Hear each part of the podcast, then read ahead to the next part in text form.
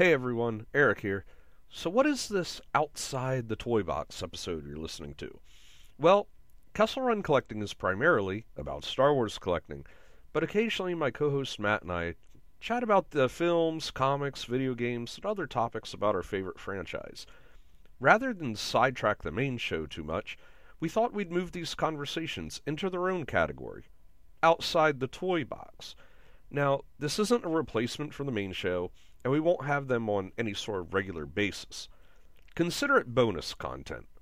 And the best part, we're not going to paywall it behind some Patreon service.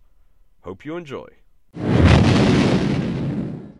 So I just wanted to, to touch on real real quick, but uh, it's getting a little bit late, getting a little bit long, so uh, just kind of want to touch on it, and that is the movie announcements that we got. Um, primarily we got the Mandalorian and Grogu movie, which I think had a lot of people confused at first because they're like, "Well, wait, uh, is that the Filoni movie?" No, Favreau is uh, doing the Mando and Grogu movie. Okay, well, I thought we were getting Mando season four. No, that is now the movie. Wait, what?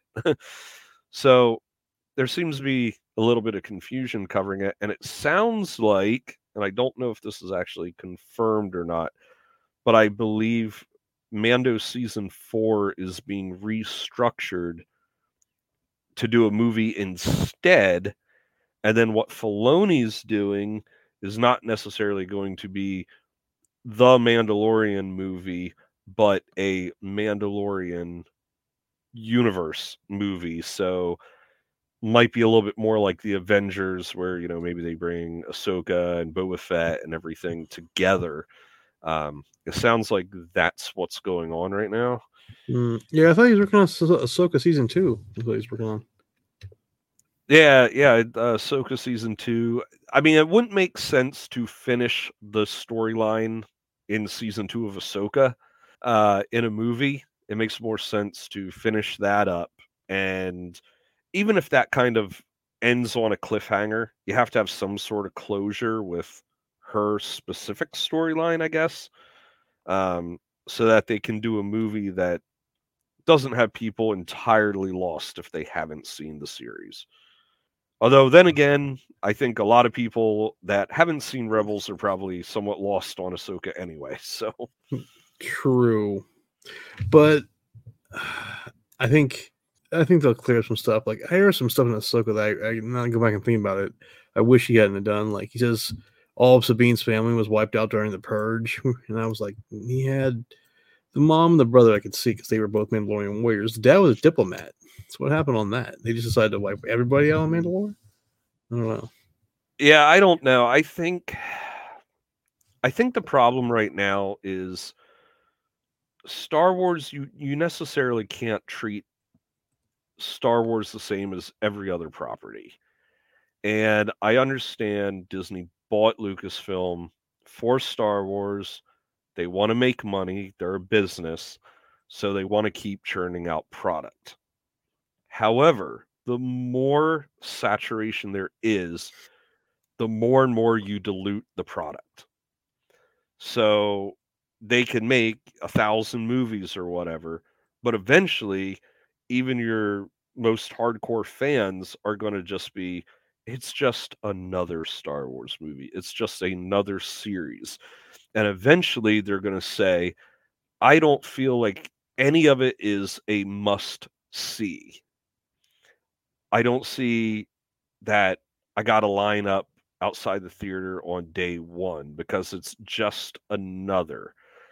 I mean, we talk about superhero fatigue where it used to be every Marvel movie was an event to go see the next Marvel movie.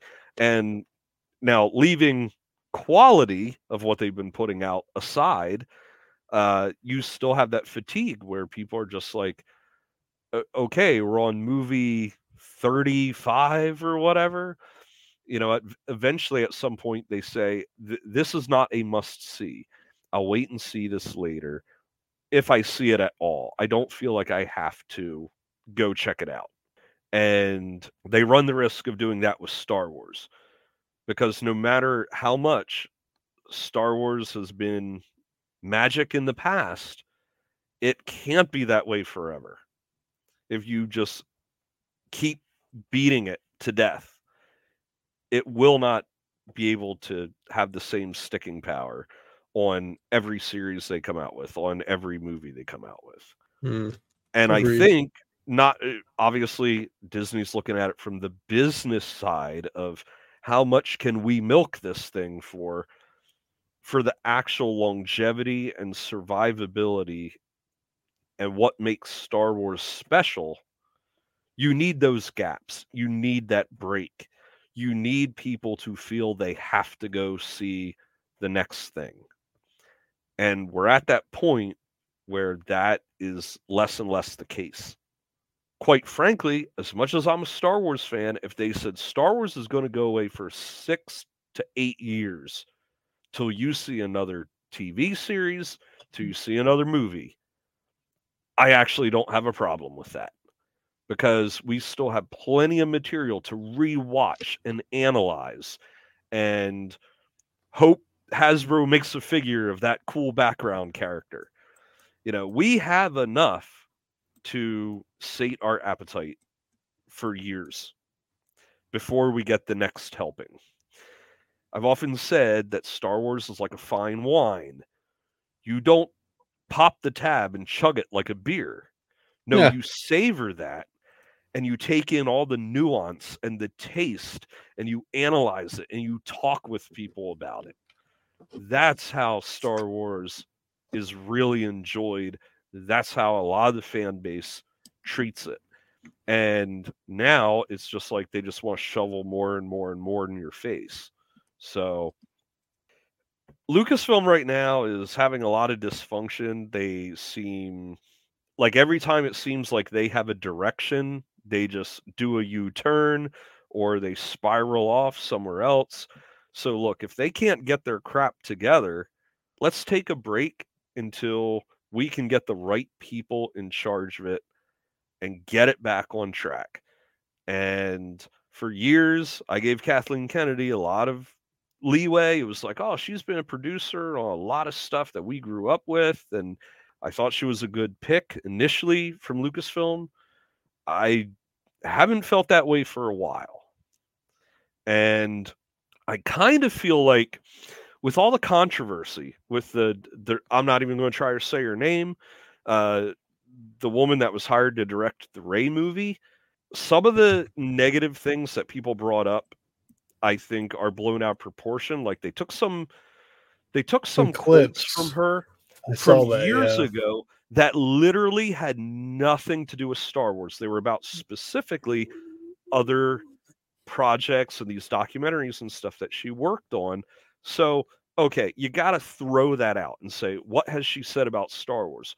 Now, I think she said some pretty dumb stuff about, oh, it's about time, you know, women are in charge of this. It's like, uh, the CEO of Lucasfilm is uh, the producer on pretty much everything. She's a woman. Uh, Marcia Lucas helped sculpt the original trilogy, and uh, you have Deborah Chow that had a whole helmed the whole season by herself. So I think some of her comments are kind of dumb in that regard. And I also think it's a dumb take because you ask almost anyone in the fan base, and we do not care about the gender or race or background or anything Correct. of of we correct if it's a good it. story. Execution. That's what we care about. Right. And so, for example, I don't remember seeing anyone when it was announced that Patty Jenkins was going to direct a Rogue One or a uh, a uh, Rogue Squadron movie. I don't know of anybody that said, "Oh no, this is going to be horrible because you have a woman directing it." I also don't know anyone who said, "Oh my goodness, it's about time a woman." Dir-. I mean, maybe some people in some circles did, but the fan base at large, nobody gave a crap. People would say, I remember some criticism about no, we want this in the OT. We don't want something in in the uh, sequel ST. trilogy era. Okay. Yep. But my thought wasn't I care about the the the gender of who's directing the movie. It's like, is she a competent director? Well, the one thing I saw from her was the uh, the first Wonder Woman movie. I liked the first Wonder Woman movie, so I said, okay. She said her her dad was like in the Air Force. Okay, so maybe she knows a little bit about you know pilot culture and stuff like that. That means something to it. I just cared that holy crap, we may get a Rogue Squadron movie. Yeah, I, I so, was hoping for the Rogue Squadron movie with in the OT era. I was hoping for it. So yeah, so I mean the controversy with her, I, I think the baffling thing is how did it come to be that someone that pretty much has had activist style documentaries that that's mainly what she's known for? And that's not saying that's a bad thing uh, uh the activism that she's been involved I mean, in if that's against, what your genre is great you know yeah. yeah. i mean she's highlighted some very bad things that have gone on in her home country so i'm not even attacking her from like for like being an activist but her background what about her background makes her the right person to helm a Star Wars movie. Mm. And I honestly think part of the problem, and I think this might come back to to Kathleen Kennedy or some of her inner circle, is that they they like what she's done, and so they say we like this person as a person. Let's throw a Star Wars movie at them as, as almost like a favor or reward or so like they're not looking for the most qualified person. They're just w- looking for someone they like. Okay. Let uh, we had now people could make the argument about Rian Johnson too. That's exactly where I was going with it. Yep. Uh, okay. because she liked him and she didn't care. I mean, he did one movie which everyone thinks is okay called Looper. I thought it was Looper meh. was eh, it was okay. Yeah. Um, but I but again, she liked Rian, so he got to have his own he got to have a four movie deal if you remember. He got the Last Jedi, and then they gave him three more. She liked him so yeah, much. Before Last Jedi ever came out, it was like we already handed this guy three movies. Why? Well, because we liked the working relationship. So it kind of seemed, and then you also have the hot director of the day thing that seems to be going on. Like mm. initially, the guys from Game of Thrones, Game of Thrones was huge. Hey, we're going to give them a Star Wars project. Taika Waititi, you know, I think at that point he had done yep. like the the first of the Thor movies he did, and they're like, "Oh, we really like this guy." Other people seem to think this guy's a big deal. Boom, throw a movie at him, and it seems like that is how they're making their choices. Yeah, and that's what I have a problem with. that's, I mean, and I'm gonna, mm, uh, I don't care if I catch a flag for it. JJ is known for that. People want to follow JJ around and follow his things. All right. Does he make an okay Star Wars movie? He made an okay one, but I don't care who directs a Star Wars movie. Right. As but, long as it's for, good. That's second, the... though, okay, you look at JJ's resume. What does he bring to it? Rebooted Star Trek. You you have all the television, Alias, Lost. I mean, I mean dozens of television stuff Bad Robot did. He even directed uh, Mission Impossible 3, which really course corrected that whole franchise. Like the first two were like nothing like three onward and we're kind of disconnected from it. So I mean, the guy's got a solid resume, whether you like his stuff or not. But like, for example, Colin Trevorrow had not done a lot, but he did Jurassic World. Okay, after he did Jurassic World, okay, we're going to give him a Star Wars movie. Yeah, and then we're going to get rid of him again. So their decisions on who they're giving these projects to I would not be surprised if it's together eh, that it's to garner investor backing. Like we hear all these, remember all these shows that were supposed to come out, the Lando show and all this stuff, just to garner more investors who like following these creators.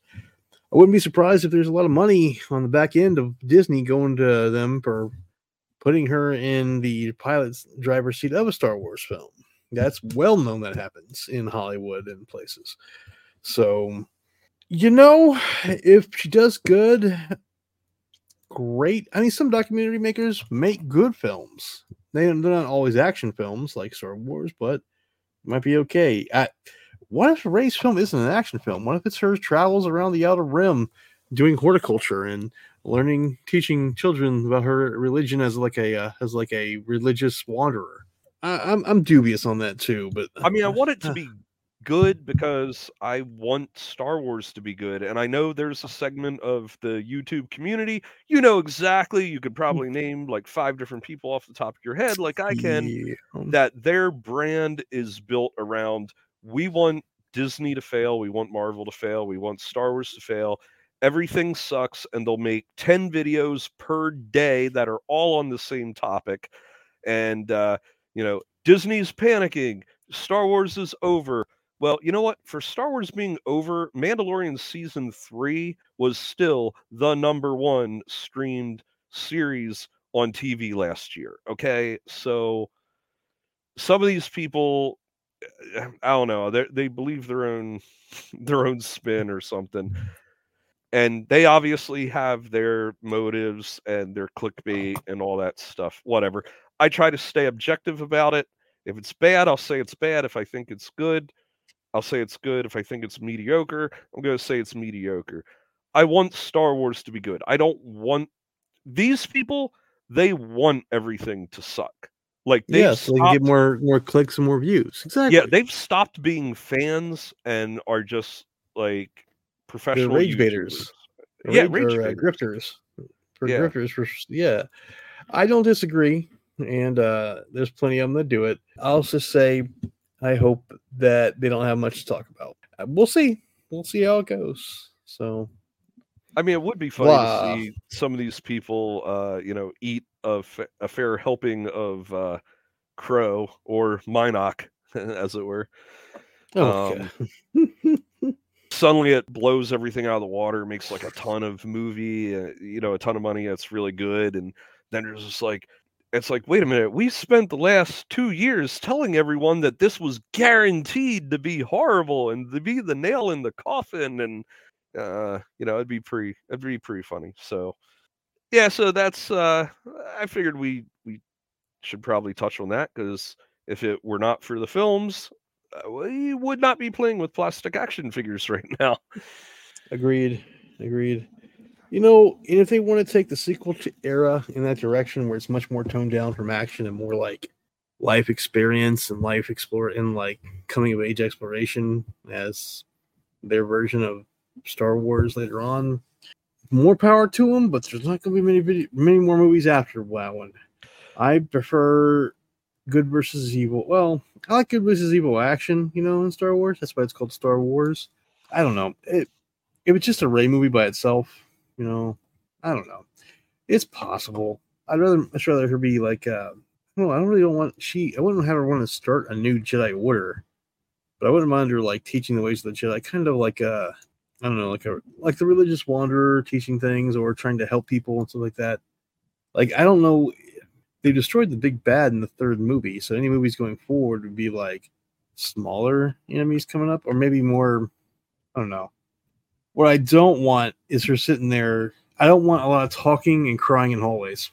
That, those are my two things. I saw all that on the w, on the CW years ago. Okay, Sin makes. I think one problem that you always have with uh, with a series like this, if you make your villain too powerful, it's really hard to get people invested in a a big enough threat going forward. Going back to Marvel, okay, you have Infinity War, Endgame, you have Thanos that like smacked around the Hulk, made Hulk his bit. Almost nobody could take him down the the stakes were for like 50% of the population of the universe everything's hinging on reality itself okay you make the stakes that high every story after that is going to feel small and you're almost better going with small intimate stories than trying to do a big avengers type thing because how do you come up with a villain to top that how do you make the stakes as high, if not higher than that. Now, let me ask you: if she, if they took her on more of a uh, religious exploration kind of uh, movie way, where maybe her stakes are like, I don't know, finding ancient Jedi artifacts, or like you said, like a smaller, a smaller scale thing where she's like, like the wandering samurai kind of tales, like those old kung fu movies of the fifties, or more of a sci-fi thing where like we meet new places and stuff that we've never seen before in all original planets and such. Like more of an old like next generation stories, stuff like that from Star Trek. I wouldn't mind seeing that to a small, smaller degree. I wouldn't want it to take over because what I won't don't want is a big helping of uh, the ideology that defending with this from making these grand armies was so terrible that we can never do it again. Well, I don't want a lot of preaching, all right, because that's what we got in prequels, and even though it wasn't that overwhelming with it, it was still like. Yeah, I think if it was something smaller, like say she ends up on a planet and there's, you know, a group of people enslaved by some sort of warlord on there, and uh, she's going to take this warlord out, but I don't know, maybe he has uh, some other dark siders, you know, working as his henchmen or something like that. But you have to put up some sort of challenge, otherwise she just goes in there and defeats everybody. Or maybe that whole planet for some reason blocks use of the force and she has to find how to get past that block. So you know that's actually a little bit of a superhero trope too where sometimes you break the character down and say well who is this person if they don't have access to those powers? And i think you could do something like that. I could uh, that'd be kind of cool. Yes having her become it'd be kind of cool to have like, like, maybe she ends up on uh what was it uh whatever the planet was where uh, the the the Ysalamiri came with. Uh, oh yeah, uh, Myrkr. Yeah, That'd like if you did something like she's on that planet, because I mean, at this point, they're not they're not ever going to do Heir to the Empire. They're obviously doing their own take on uh, the Thrawn storyline, but okay, take take that planet, take the Ysalamiri, have them be an element where now instead of Thrawn, maybe it's this other warlord that uh, mm. your around his fortress or something. You know, I always thought that uh, it was kind of everyone brings up the fact that oh, we don't want clone Luke and all that. Like clone Luke was an heir to the Empire for like three seconds before he died. All right, so it's not like it was a big part of that story, and so I'm like, all right, well, I, I would that would be actually better. Her going like kind of like the beginning part of if you if you back to the Empire, that beginning section with Thrawn is a lot like an old Star Trek episode. He goes down personally with his first officer and his bodyguard, and he meets Joruus C'baoth, who's mind controlled the entire uh, city to be like to worship him. And so I can see yeah, stories yeah. like that. That would yeah. be a good way to get uh Joruus C'baoth in. Yeah, there and, you go. And you do you take those elements and you mix them up a bit and recycle them I tell you what I think would actually be kind of cool that I could dig maybe instead of George C'baoth, if you really want to throw people for a loot, uh, a if you want to throw people for a Luke, you have that evil clone of Luke, and he is the villain. You put him in place of George C'baoth, and uh, that could be the big reveal.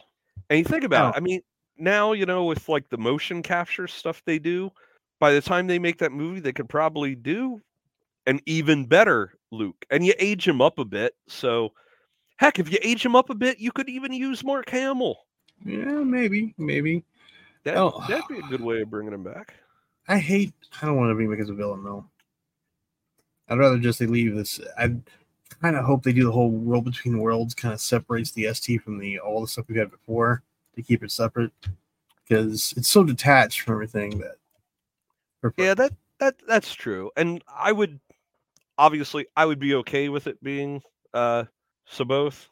I mean, that would be cool to also uh be able to get in like a really really good actor that would just like chew some major scenery as that character. That would be cool. Agreed. Agreed. Uh who you know, actually you could see Christian Bale doing it. He'd be kind of because he has already Oh, Yes. He got a big long beard and he's always got that length. When he when he skinnies himself down, he, th- he thins himself down. He he's got that lanky lift body anyway. Oh, That's I good. I could see him doing that. I could see him doing that. That would be a really cool role to see him in. But you know, but you know what's sad, Matt? We're we're here coming up with some really cool ideas that, that uh, I don't know. Listeners, tell us if uh, we're crazy and our ideas are stupid, or if you like them. Because Yeah, I read fan fiction. I read Star Wars fan fiction all the time, and I'm almost positive they they've used at least one or two of my ideas. I just can't prove it. darn it.